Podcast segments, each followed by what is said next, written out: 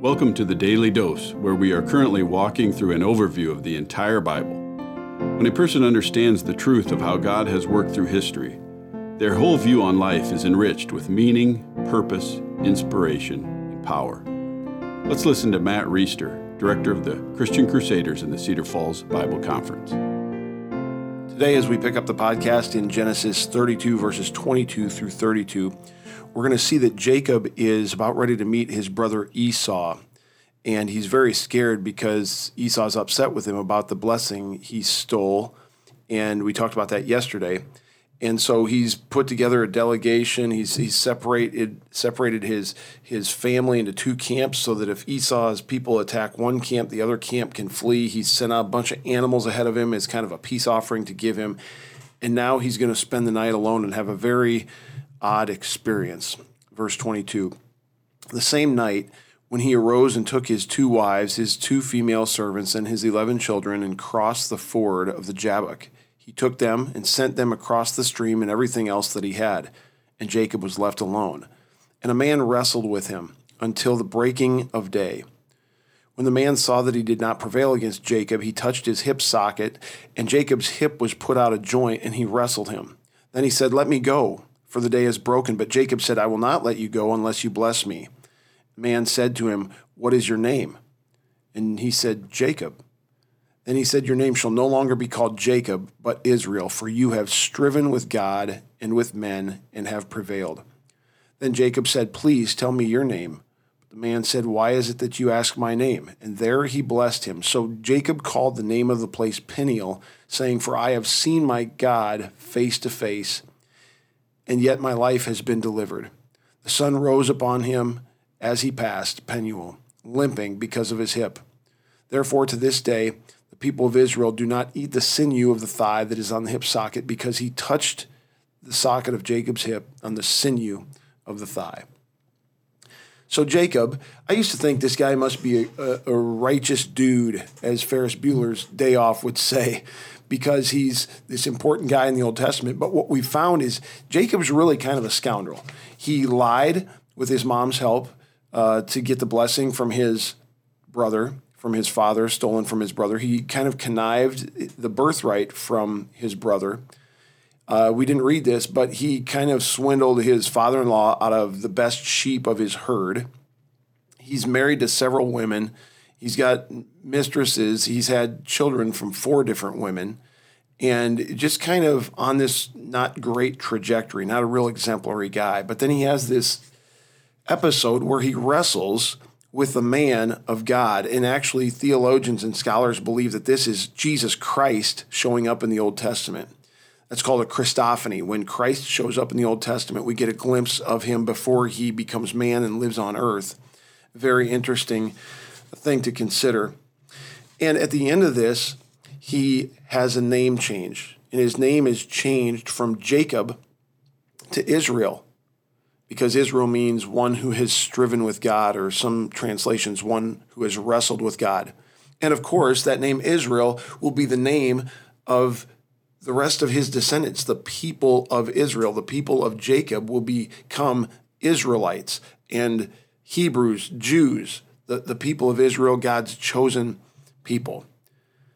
There's something very significant about this name change, and we've seen name change name changes in the past. Abram's name was changed to Abraham, and Sarai's name was changed to Sarah. In the New Testament, after Paul has his conversion experience, his name was Saul before it gets changed to Paul when you see a name change like this, it's an indication that God is going to do something different or he's going to use this person in a different way than the the direction or the trajectory that this person's life had previously been on. One note that I read said that this is a moment where the God of Jacob's fathers, that is the God of Abraham and Isaac, becomes his God. He's blessed he refers to him in the end of this in the end of this passage as my God.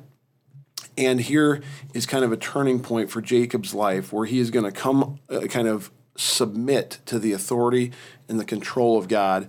Uh, God's going to rename him and he's going to use him to bring about this redemptive plan through the people of Israel, which will ultimately culminate in Jesus Christ, who will come and provide a perfect sacrifice, living a perfect life, paying the penalty that we deserve to pay, and therefore allowing us, through his death and resurrection by faith in him, to be reconciled to God. Now, what's really interesting that I don't have time to get into now is if you fast forward to Revelation 2, verse 17, you're going to see that even you and I, if we trust Christ, are going to get a new name in heaven. It's going to be a unique name. It's going to be written on a white stone. And isn't that something that we see this thread of name changes going on? And in Christ, in eternity, the same thing will happen to us. Heavenly Father, thank you so much for this incredible and strange story about a man, Jacob, who wrestled with God, probably Christ, in the Old Testament. Lord, uh, we strive with you or wrestle with you.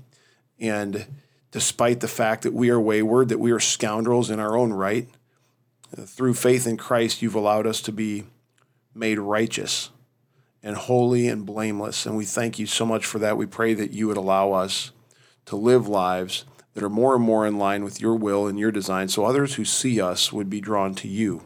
We ask it in Jesus' name. Amen. The Daily Dose is a partnership between three ministries. The first partnering ministry is Christian Crusaders, where you can find weekly 30 minute worship services on various radio stations at ChristianCrusaders.org, and where you can hear other engaging interviews with Christians who have inspiring stories or insights to share right here on the CC podcast. The second partnering ministry is Fresh Wind Worship, where typically they host a weekly worship service at 10:30 a.m. in the Diamond Event Center in Jorgensen Plaza at Western Home Communities. But for now, their services will be available on their YouTube channel, Fresh Wind Ministries, and linked to their Facebook page, Fresh Wind Worship. The third partnering ministry is the Cedar Falls Bible Conference, whose 2019 conference messages are available in video format on their website cedarfallsbibleconference.com. And don't forget to mark your calendar for this year's conference, the 99th annual, Saturday, July 25th through Saturday, August 1st.